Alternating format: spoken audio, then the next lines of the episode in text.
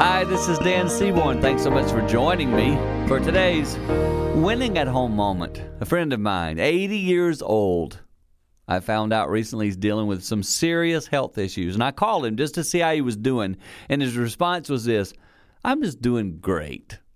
I've lived a good life. I've grown and I've matured. And this thing isn't getting me like it used to would have gotten me. You know what that's called? It's called maturity. As you age in life, the things that got you in your younger years shouldn't get you the same. You've grown, you've matured. That's part of the process. Things that are bothering your children right now probably should bother them. It's normal at that age. Make sure you understand that. Remember where you are in life. Teach that principle of maturing by actually doing it. As you do that, I believe you will prepare even your children for the days ahead. And that's a tip helping you win at home. For more tips like that, go to our website, winningathome.com.